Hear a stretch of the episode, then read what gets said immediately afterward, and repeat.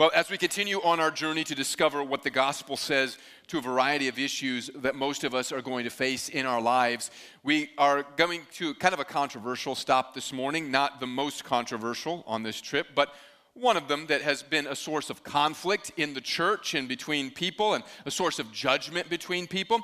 And this morning, we want to address modesty. And I think it's, it's been such a source of conflict because it can feel so personal and it can be very difficult to pin down. It can often feel arbitrary and it can feel like there's tension because the church has often stood counter to culture in matters of personal modesty. If someone is telling you what you should or should not wear, it can feel very much like they are meddling, like they're judgmental, like they're controlling. And those are some of the labels that sometimes get attached to people when they address modesty. Some ideas and applications of modesty have really been off target. They've not been done well at all. Embarrassing women as they come into church by measuring hemlines is one example that I've heard of, and I think that it is an example of an abundance or an overabundance of rules and regulations, often without any instruction of the heart or room for any kind of personal choice, and so it ends up seeming like a legalistic burden rather than something that flows out of the good news of the gospel of Jesus.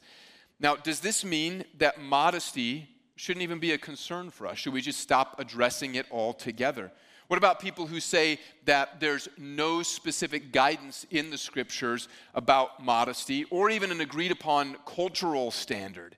Since the Bible doesn't address hemlines or, ne- or neck, necklines or hem lengths or yoga pants or bikinis or, or, or things like that, what, what gives anyone the right to say anything about these things? What gives us the right as Christians to think about these things? But the question regarding modesty really isn't what do we think about garments that were not even invented at the time when the scripture was written but rather, does the Bible have anything to say regarding a virtue, the virtue of modesty, and, and what do we need to know about that? Remember that when we're on this road trip, we're not just looking for tips and tricks. And So this morning, you're not going to hear measurements from me. You're not going to hear inches or rules about, about, you know, if it's going past your, your fingertips or anything like that. That's not the point that I want to make today. Because what we want to ask is, what does the good news that Jesus was sent by God, died on the cross for our sins, that he was raised from the dead three days later, that God uh, raised him to heaven where he sits at his right hand and he rules, and that he's coming back, and when he does, we will be resurrected and reign with him. What does that good news teach us? About modesty. What does it teach our hearts about modesty? So today we're, que- we're asking the question what does the good news say about modesty? What does it have to do with it? And to answer that question, we need to understand a little bit about what modesty is. And in my experience, people primarily think of modesty as relating to women's clothing. But that's far too narrow a definition of modesty. The virtue of modesty is a manner of relating to others through humility and deference and respect. And Bible translations don't often use the term modest, but the idea of modesty or the virtue of modesty is frequently found in the Bible.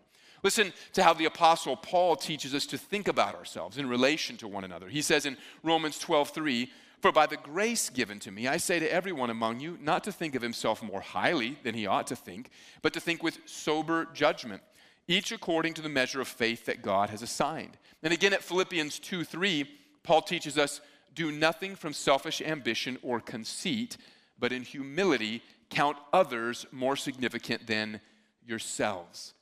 Modesty and humility are related in that modesty describes how you present yourself to others with an attitude of humility. It's not arrogant, it's not rude, it's not showy, it's about demonstrating respectability and ultimately we'll see the gospel of Jesus. It's not just that the clothing of your body, but it's the clothing of your heart that matters. And when you add the gospel to this concern, then it's not just what you clothe your heart with, even, but what do you clothe the gospel with?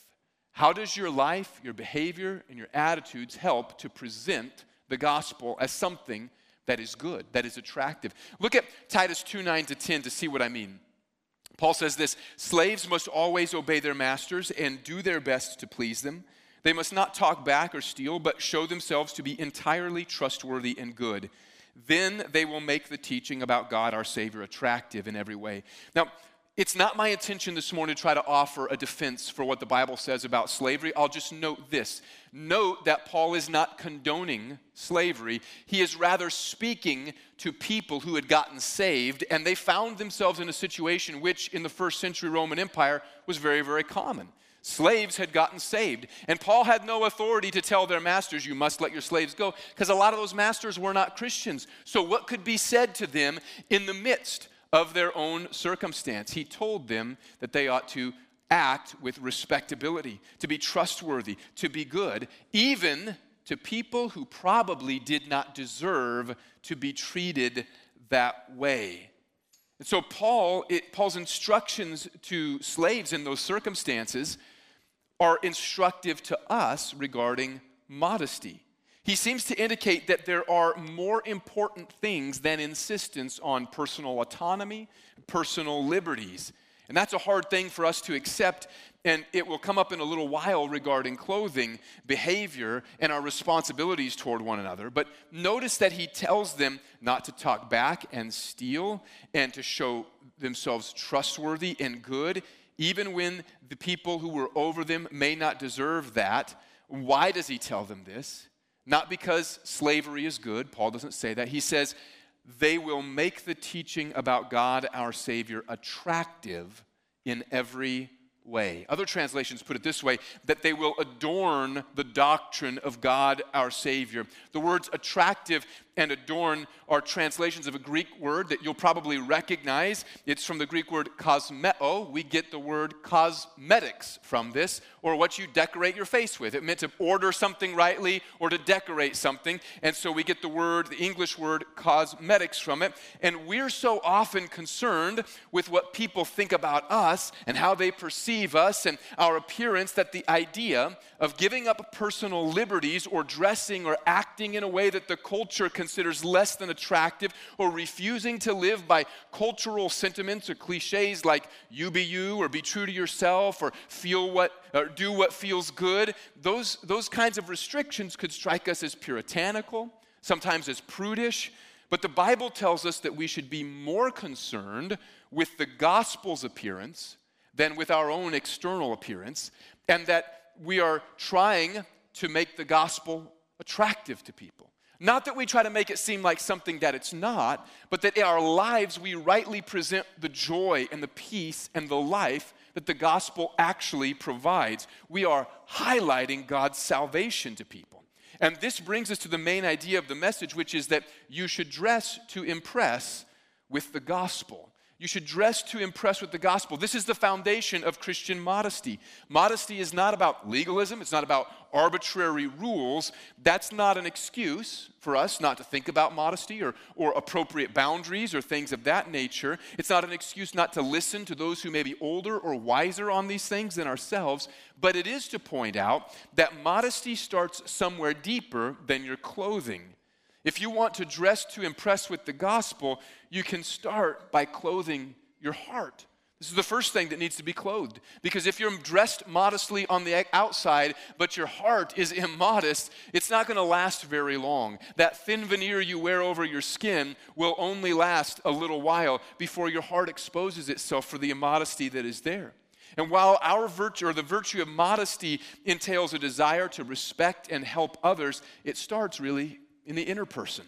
Lists of rules can lead to frustration when they aren't driven by a desire to please the Lord and be like Him. And so modesty starts with a sincere desire to please God and to honor Jesus more than to please others. And we see a stunning example of this in maybe a place where we don't often think about modesty, but we see an example of this with John the Baptist. Listen to how these passages describe him.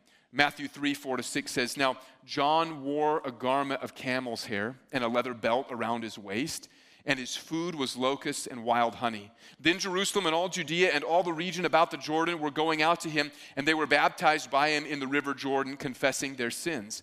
John 1 19 to 23 says, This is the testimony of John. When the Jews sent priests and Levites from Jerusalem to ask him, Who are you? He confessed and did not deny, but he confessed, I am not the Christ. And they asked him, What then? Are you Elijah? He said, I am not.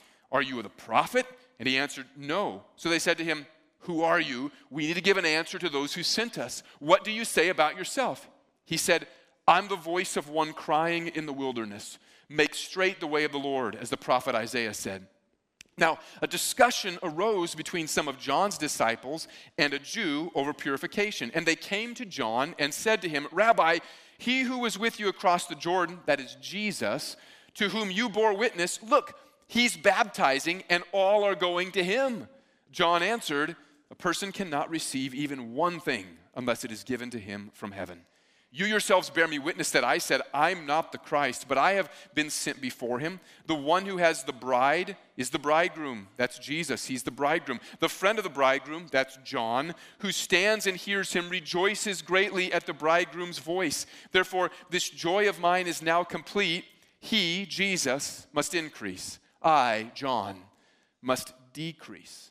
So here is a man who is so devoted to God's purposes for his life that he dressed in coarse camel's hair and a simple leather belt, and he ate bugs and wild honey. This is sort of like the picture they show in the Bible when it said, when, or in the Bible, in the dictionary when you look up modesty. This is a modest life. This is simple. It is unpresumptuous. It is not showy or flashy or greedy. It is modest. And yet, maybe, maybe you've seen this trend. Uh, how many of you have seen the trend of, of tiny homes? Anybody notice that? So it's these people who, you know, they're gonna, they're gonna build this little modest home. But then something happened and it became a fad.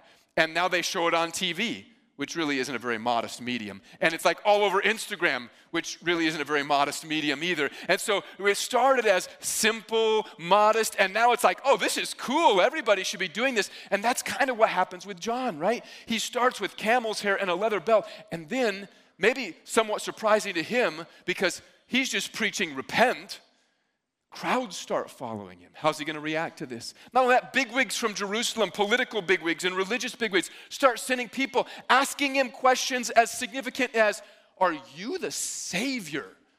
I mean, here's a guy with camel's hair and a leather belt, and they're asking him, Are you the one God's sending to save our nation? Think of how easy it would have been for John to just get a little bit of a big head at that moment.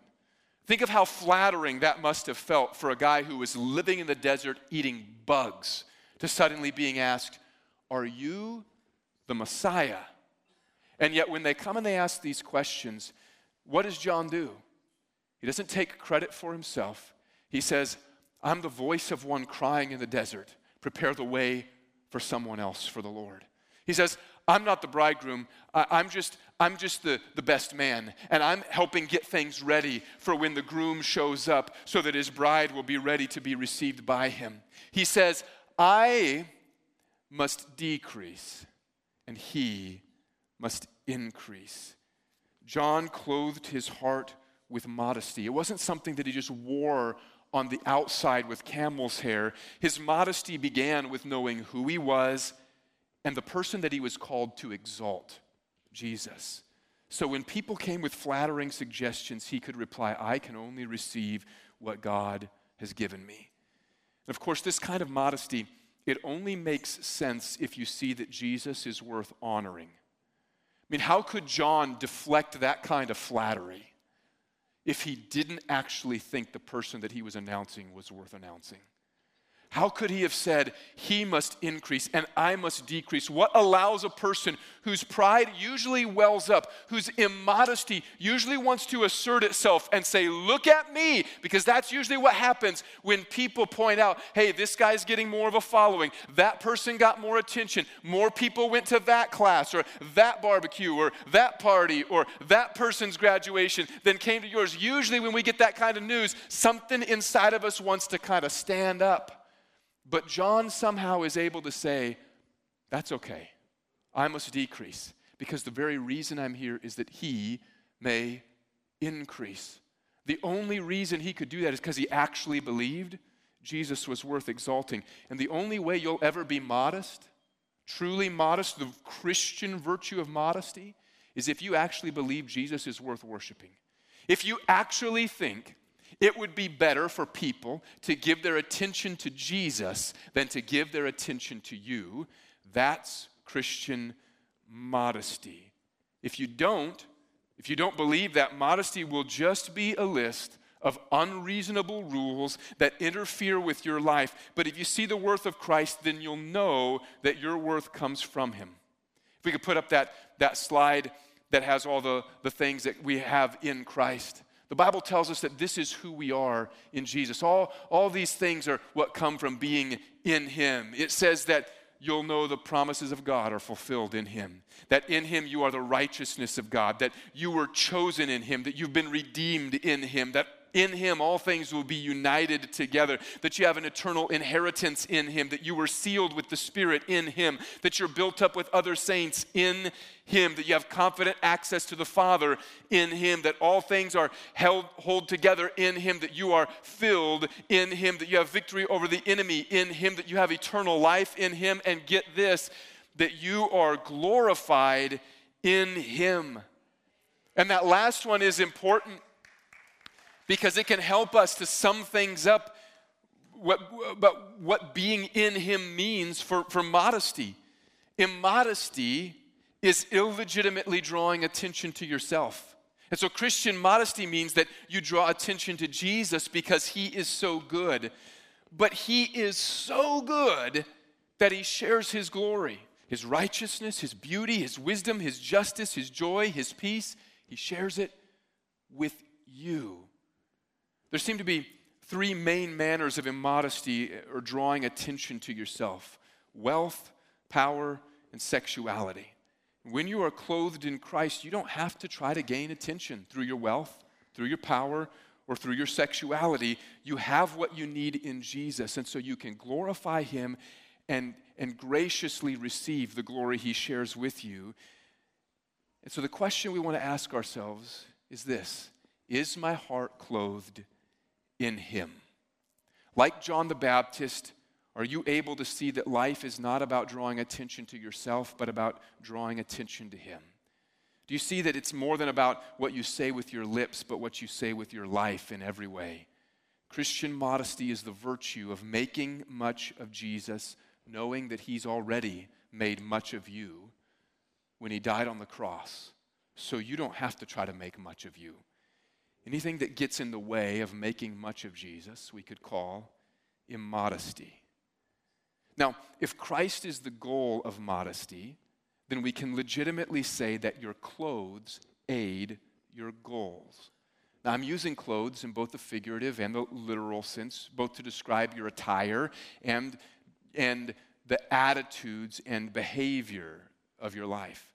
So let's read the most commonly cited passage that that gets brought up in discussions of modesty. It comes from 1 Timothy 2 9 to 10. It says this Likewise, also, that women should adorn themselves in respectable apparel with modesty and self control, not with braided hair and gold or pearls or costly attire, but with what is proper for women who profess godliness with good works. And Paul was addressing modesty to specifically women in this passage, but I want you to notice two things about it. First, the problem wasn't women's hemlines, it wasn't their necklines, it was that they were coming in a way that was flashy and was a, a, a, presentation of their class or their wealth. They were being arrogant in dress. They could be too concerned with demonstrating their status by how they dressed, and so Paul warned them against that. Second, notice the antidote. The antidote was being respectable modest and self-controlled. And while this is the only time in the in the new testament the word that was translated modest occurs here respectable and self-controlled are virtues that paul not only commands for women but he also commands them for men. In fact in the very next chapter 1 timothy 3 verse 2 he applies these two virtues self-controlled and respectable to men in the church who are going to be leaders. And that said we're not in the world. And so we're not going to pretend this morning that everything that relates to men and women is the same, that there are no difference or distinction between the two, because we know that there are. The Bible teaches us such, and we can tell as much using our brains and our minds that have been redeemed by the Holy Spirit. It was apparently, though, at the time, a greater temptation for women to show off their status by how they appeared. And that may still be true today in some contexts, though men also tend to portray wealth by what they wear or their possessions. But if you put wealth or power forward through your appearance, what do you suppose people assume about your values? If in how you dress, or in the things that you possess and you kind of put in front of people's eyes, if you're showing wealth, if you're being flashy, what do you think people will assume is your priority or your highest value? Likely they'll assume money. They'll, they may be right. And so when we dress or we act in certain ways, we demonstrate values that we hold, and Paul is warning against it. But this begs the question should Christians not only be concerned with a demonstration of greed or pride or wealth, but should we be concerned with sexual modesty, which is often what people mean when they use the word modesty? And the answer is clearly yes. Modesty does relate to our sexuality. And in 1 Timothy, Paul focused on modesty regarding wealth, probably because that was the greatest potential for jealousy and pride in that particular situa- situation, and that the difference of social status was, was being flaunted to others. But is it the case that there is a potential for revealing clothing to have a similar effect of causing envy? And communicating something that doesn't actually align with your goals as a Christian woman to glorify Christ. And the answer is clearly yes. And while the scriptures don't give specific rules about clothing, we do see that they recognize that clothing can communicate things about our intentions and character. For instance, Proverbs 7 10 to 27 describes how an adulteress dressed up like a prostitute in order to try and tempt a man. In other words, she understood clothing communicates a message and makes me look a certain way. Hosea 2:13 and Ezekiel 23:40 both use sensual clothing and jewelry as imagery to describe how Israel uh, metaphorically dressed herself up in order to commit idolatry with other gods and other nations, trying to tempt people from foreign lands to come and participate with her. In other words, God's word recognizes that clothing can be sensual or immodest in nature. So, intentionally dressing sexy is not something Christian men or women should be aiming for. When we do, we're communicating that our goal is to get the attention of someone physically rather than to point people to Christ. Now, this doesn't mean that you have to dress in a fashion that's unattractive. It means that you want to consider how your clothing causes others to think about you and about Jesus. Now, maybe you've bought into the lie that's masqueraded in evangelical circles in recent years as some kind of Christian liberty, that it's not your responsibility to be concerned with what someone else thinks about when they see you. Specifically, maybe you've heard that if a man lusts, that's on him and has nothing to do with what you're wearing. And it's true.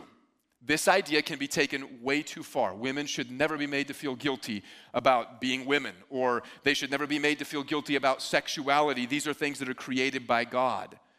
But we should also consider what the scripture has to say. If your excuse for dress, dressing sexy is that I'm not responsible for what other people thinks about me, I, I, hope, I hope you're already convinced that that's just not what the Bible communicates. The Bible communicates that as Christians, we ought to be making the gospel attractive. We are responsible for how people perceive us so that it might glorify Jesus and not glorify ourselves. Lust and sensuality are not on the list of things that bring glory to Christ. Furthermore, while it may be true that in the ultimate sense you can't make someone sin, you cannot cause someone to sin in as much as they are responsible before God. Men, you are responsible before God for your own thoughts. No matter what anybody else is wearing, you're responsible for your thoughts. And I don't think God accepts the excuse, well, I don't think she was modest. I don't think she was clothed. I don't think God accepts that as, as some kind of excuse. You're responsible for your lustful thoughts. And the scripture says we should go as far as to tear out our own eyes if we need to in order to honor God in our bodies. But inasmuch as, as men are responsible for their own thoughts and actions before God, we can see this that while you may not ultimately be able to make someone sin or cause them to sin in the ultimate final sense, you can lead someone to virtue. That's a possibility. And modesty strives to lead people to virtue and to glorify Jesus. Megan Hill wrote concerning modesty this also means we will do everything in our power to promote holiness in the hearts and minds of our fellow believers. We are called to be saints together. We don't want our clothing to be an occasion for jealousy or for lust. It may not be our responsibility if someone sins, but it is our privilege to help prevent it. Now, this doesn't mean that we all ought to go home and start obsessing and worrying about all of our clothing, nor does it give others the liberty to be judgmental about our motives or the specifics about what's worn. But maybe it could cause us to ask, why do I wear what I wear? And what message does it send? Because as a Christian, one of my concerns is how does what I wear, what I say, what I do, the attitude I bear, how does it affect my brothers and sisters in Christ?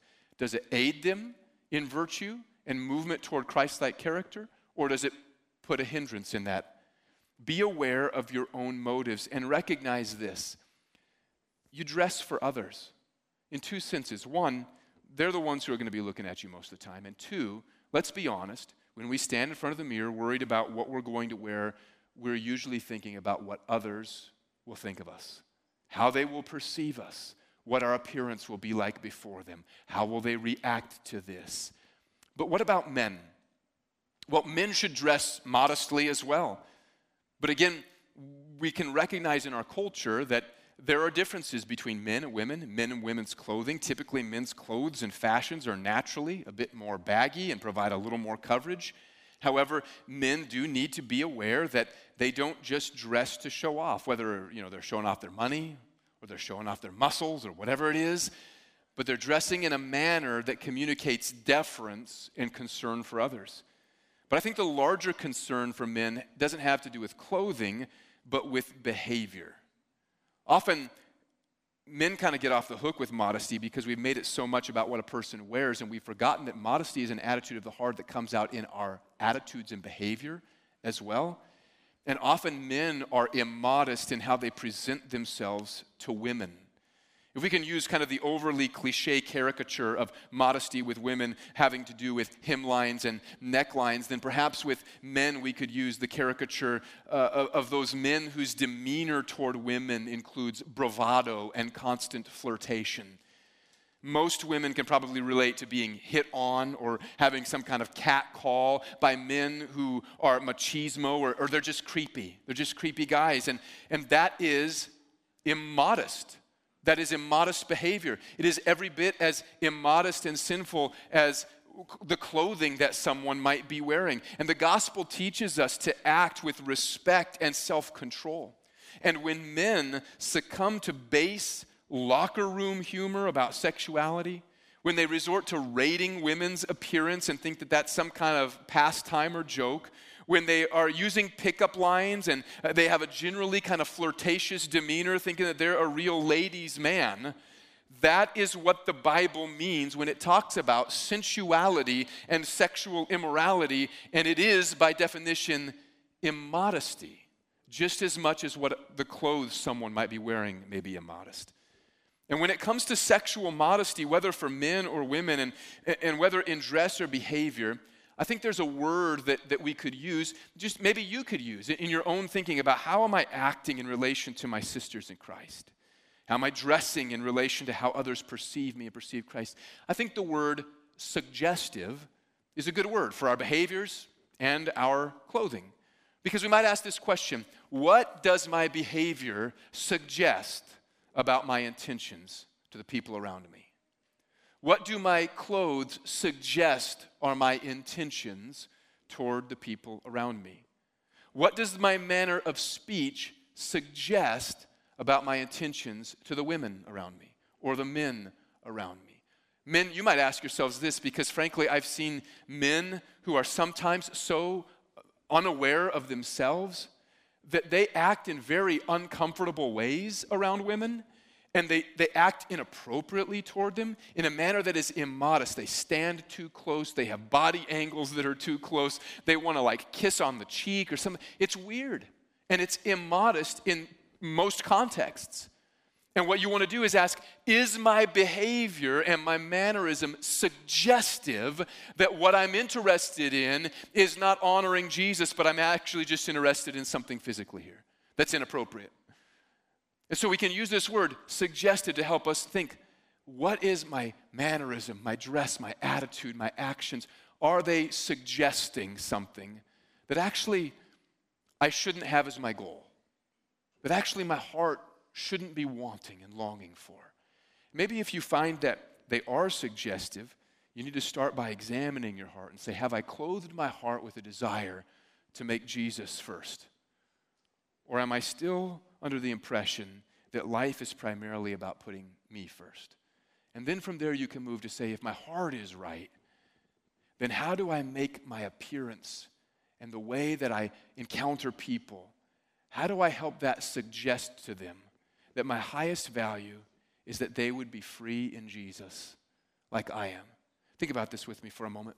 Go back to Titus chapter 2, verses 9 to 10, where Paul talks to, talks to slaves. You know, one of the reasons that, that people in Western cultures get so offended when they hear the word slave in the Bible. And it's not just like, slavery bad, slavery bad, which it is. Let me be clear. The Bible leads us in that direction, that slavery is bad. Let me just be clear about that. But one of the reasons that people get so worked up about this, like they think that the, the Bible isn't, isn't talking about slavery, isn't talking strongly enough about slavery, is because they totally misunderstand the hierarchy of values in the Bible. You see, we put certain things at the top of our hierarchy, our list of values. And, and, and in our culture, the highest one is personal autonomy, personal liberty. I get to do what I want, when I want, with who I want, right? That's our highest value. Most of the time, that's, that's what it is. The Bible, that's not the highest value at all. The highest value was I can have a freedom that supersedes the freedoms that can be offered here on earth. And so Paul could legitimately tell a slave, look, it's not that you're it's not that I don't want you to be free. It's that you have a freedom that is so much better that, than your master even realizes that you actually have something to offer to him. He thinks he's in control of you. But you actually have something of such eternal value that you are actually in a position of opportunity and power before Him because you have the opportunity to offer to Him something He doesn't have. He doesn't know that there's an opportunity to be free in Jesus, not for a few moments, but forever. He doesn't yet see that there's a gospel, a good news, that not only can he have what he needs right now, but that there is a, an eternity in which he can know the freedom and liberty of his sins forgiven and of right relationship with God and of peace with other people. He doesn't know that. So you are in a position to offer to him something that he lacks and he needs more than anything else in the world. And this relates to modesty in this way that so often, modesty, when we think about it, we get our dander up because we think someone's taking away my liberties. Well, no, God's giving you the opportunity to give up your liberties. He's giving you the opportunity to say, you know what?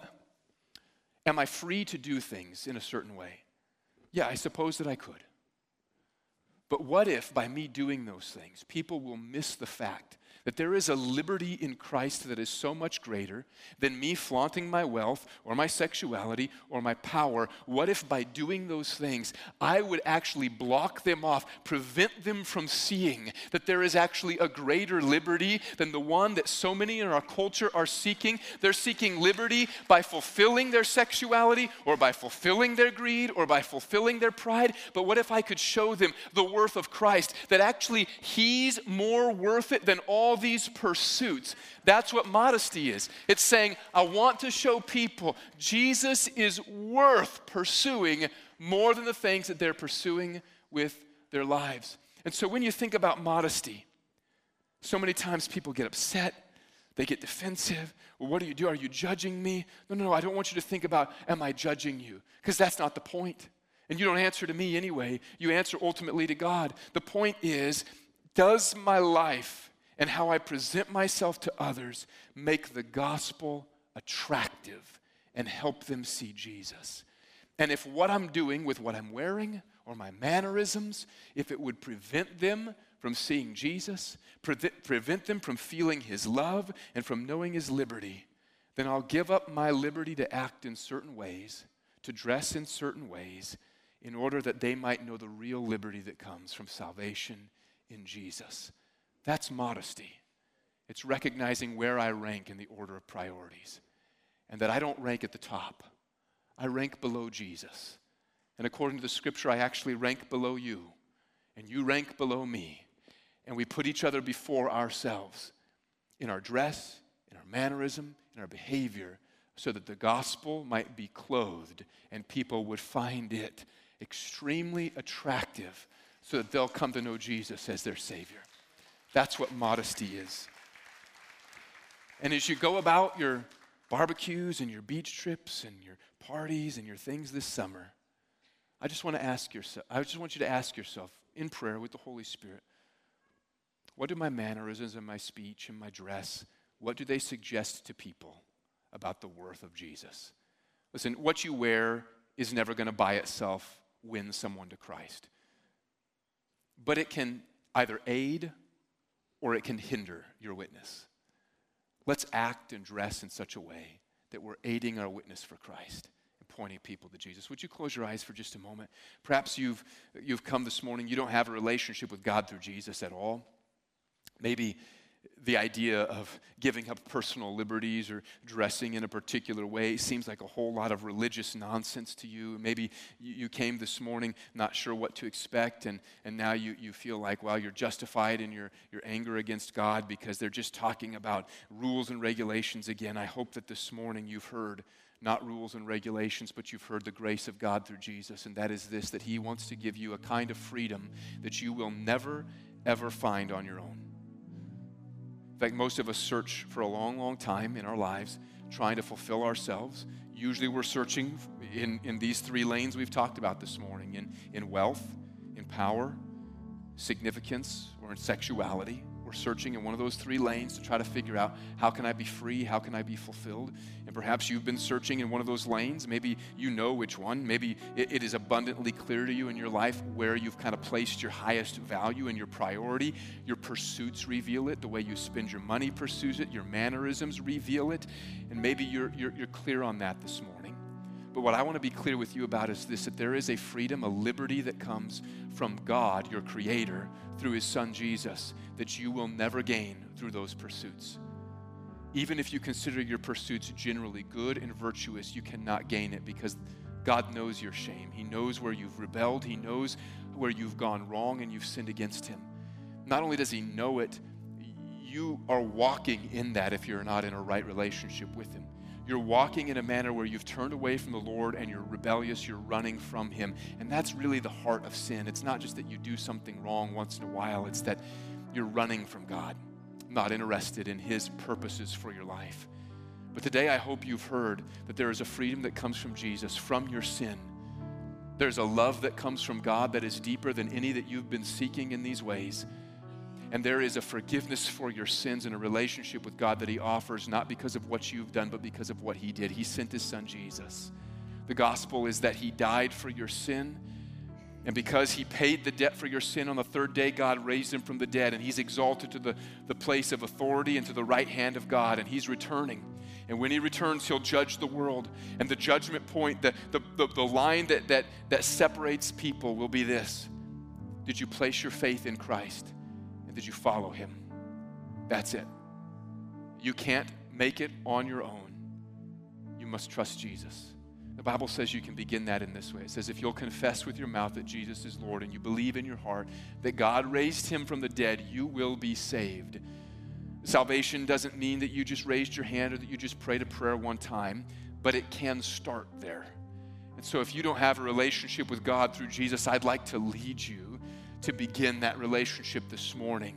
If you've, if you've been chasing things that you know cannot satisfy, if you've been convinced this morning as you've come in by God, by the Holy Spirit, that you need forgiveness and you need freedom, I would love to help to lead you to confess your sin, to believe in Christ, and to be saved.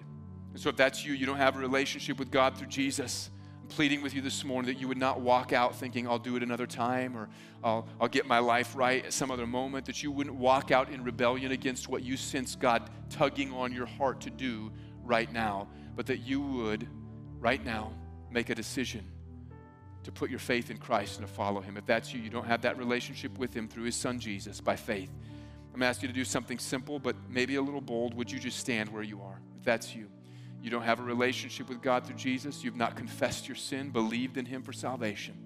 Or maybe you, you did that, you went through the motions, but you know that you're not walking with Christ, you're not living for Him, and you want to give your life to Him today, rededicating your life to Him. If that's you, would you just stand where you are? Is there anybody like that? I'm going to wait for just a moment. Anybody like that? If you're watching online and you would like to respond, you can just text the word hope to 413 300 6061 and we'll, we'll send a text to you and help you to understand how do I move forward in relationship with Jesus. I'm going to pray just in case there are those who have responded online. And if you're responding right now, would you just pray this prayer with me? Father, in Jesus' name, I thank you so much for the grace you've given me. I thank you that you sent your son to die for my sin. I thank you that he took my punishment and he took my shame. And I thank you that it's gone, it's done because he died for me. I thank you that you raised him from the dead and that you give new life and freedom in Jesus. And I pray, Lord, you teach me to walk in new life and freedom in him. I ask, Lord, that you would help me from this day forward to make Jesus the highest value and priority. And when I fail, I thank you for your grace. I pray, Lord, that you would help me to trust you, to lead my life according to your purposes. I believe in Jesus, and I call out to you today for your grace. It's in his name I pray and believe. Amen. Amen. Church, I encourage you be men and women of modesty, not about rules and regulations, but about a heart that desires more than anything to make the gospel attractive to the people around us so they can see the true benefit and value of who Jesus is and the freedom that only He can bring. Would you stand with me? And we're just going to close in a word of prayer. Father, in Jesus' name, we thank you so much we thank you for the grace we have in Christ. We thank you for the hope that we have in Him, and we thank you for the freedom that only comes through Jesus. We pray that you would help us in our actions, our mannerisms, our behaviors, in our treatment of others, and Lord, in how we dress. Lord, that in all of these ways we would be modest, that we would be presenting people an image of Christ. Lord, that we would be presenting them something that doesn't get in the way of what they think about the gospel, but that we would be showing them that there is a freedom that comes through Jesus. We pray, Lord, that you would give us strength. And Lord, we ask that you give us insight. Lord, that we would not walk in ways that are suggestive of our own, our own desires and pursuits, but we would walk in ways that are suggestive of pursuing you and loving you with all that we are.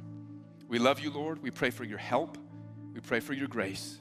And we thank you for the forgiveness that we have in Jesus as your children. It's in his name we pray, we believe. Amen. Amen. Thank you for being with us this morning. We are having baptisms after our third service, and so if you do want to stay for those testimonies and that baptism service, it'll be taking place immediately following our next service. We welcome you to do that. Otherwise, have a great week. We'll see you again on Wednesday for prayer meeting. Until then, go in God's grace and in His peace.